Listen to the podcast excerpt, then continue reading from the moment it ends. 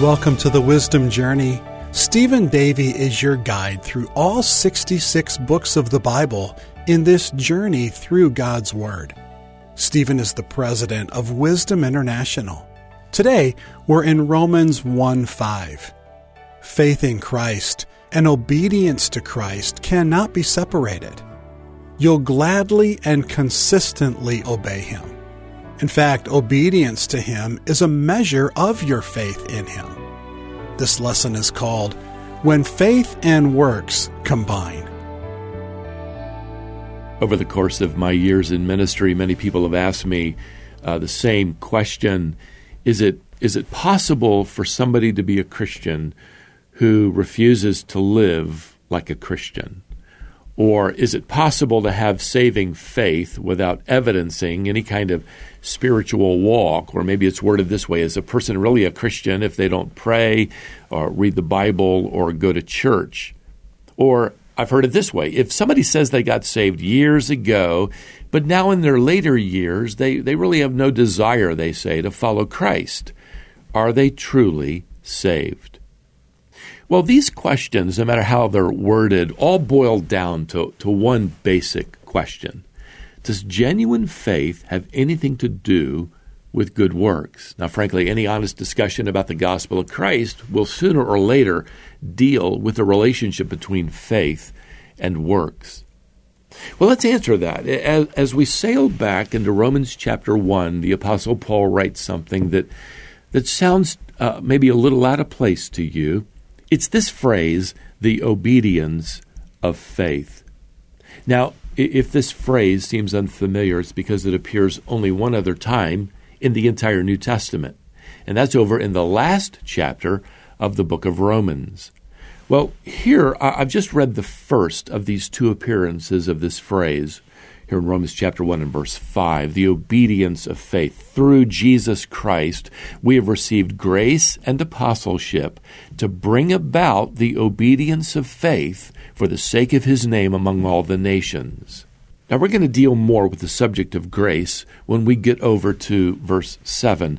But what I want to point out here at verse five is that Paul clearly says the purpose of his mission as an apostle is to bring about the obedience of faith among the nations.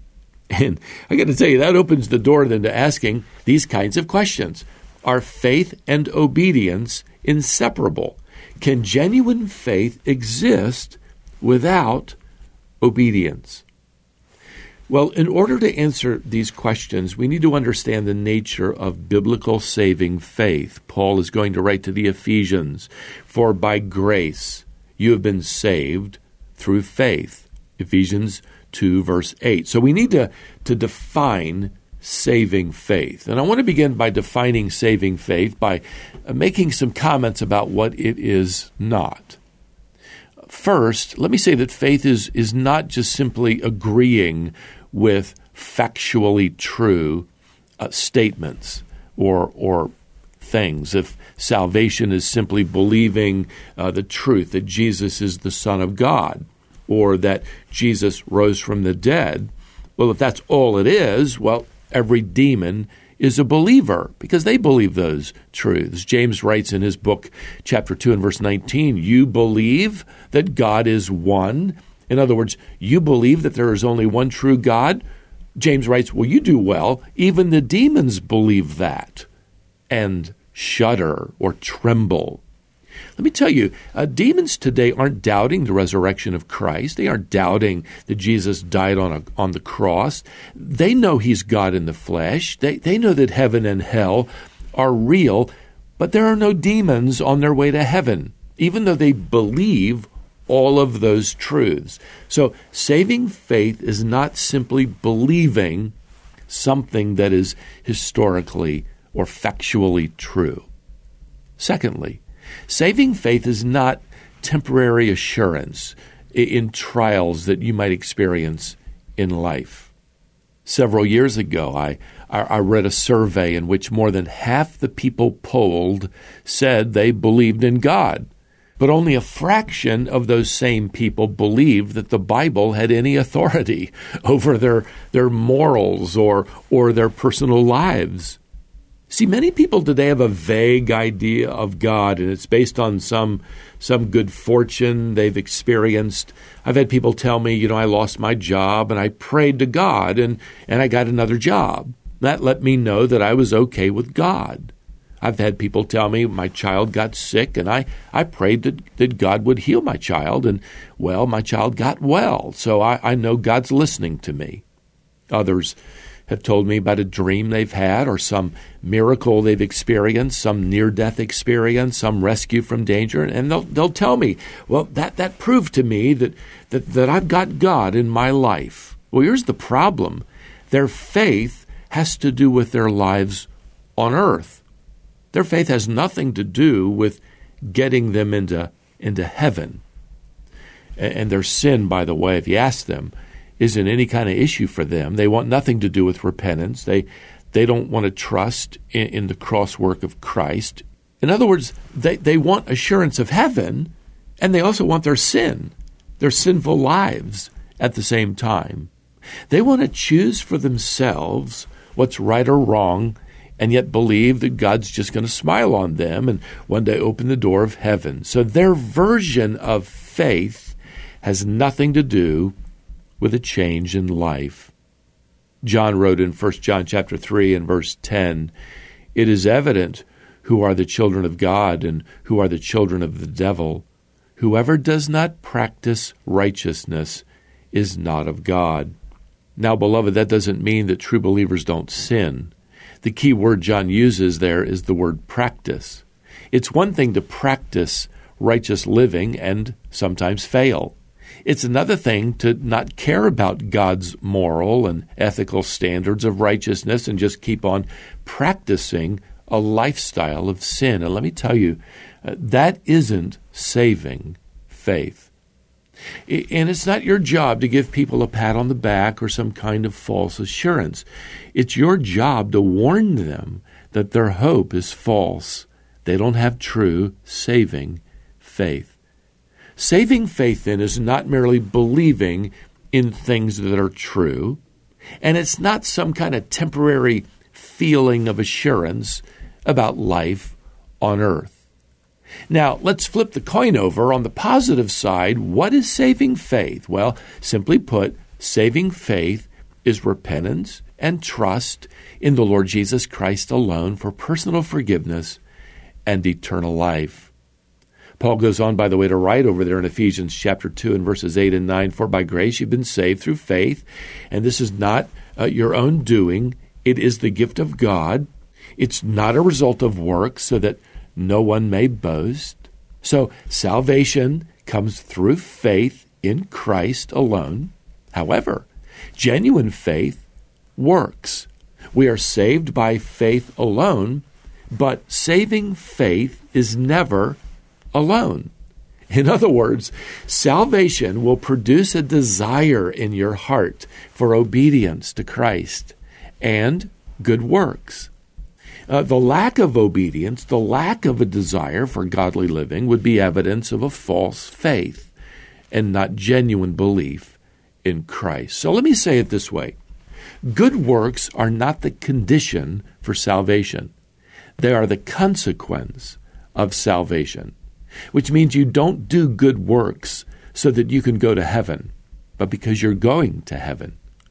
Good works are simply gifts of gratitude that we give back to our Savior.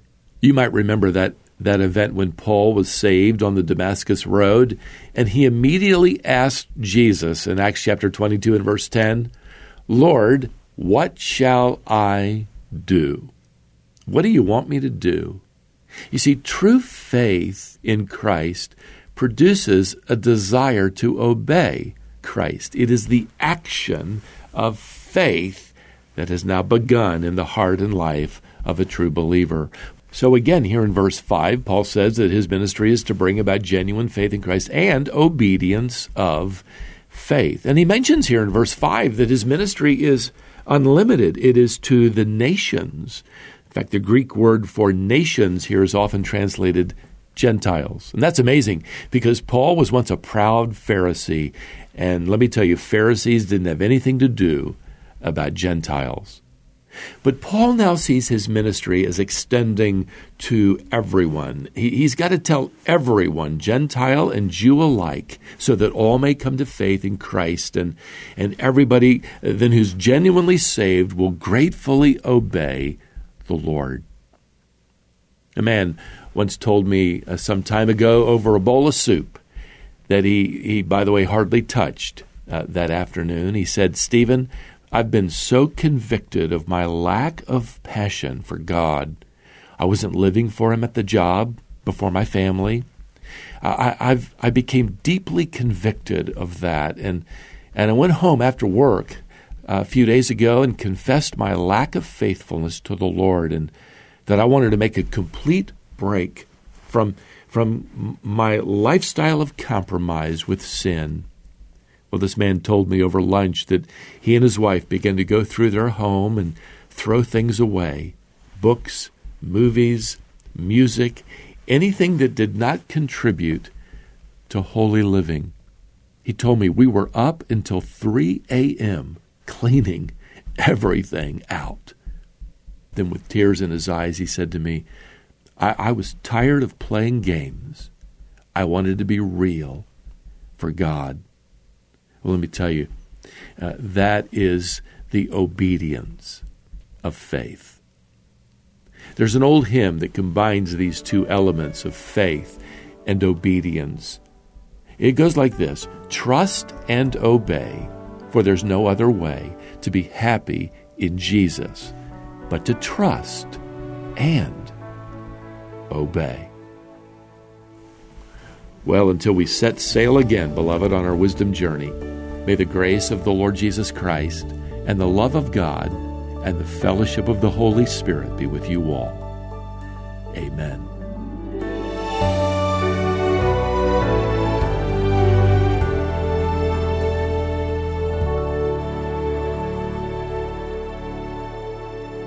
That was Stephen Davey and a lesson he called When Faith and Works Combine. This is the Wisdom Journey. You can learn more about Stephen and this teaching ministry at wisdom online dot org. That site is filled with biblically faithful resources to help you walk wisely through life. Visit wisdom online dot org today. Then join us back here next time to continue your wisdom journey through the Bible.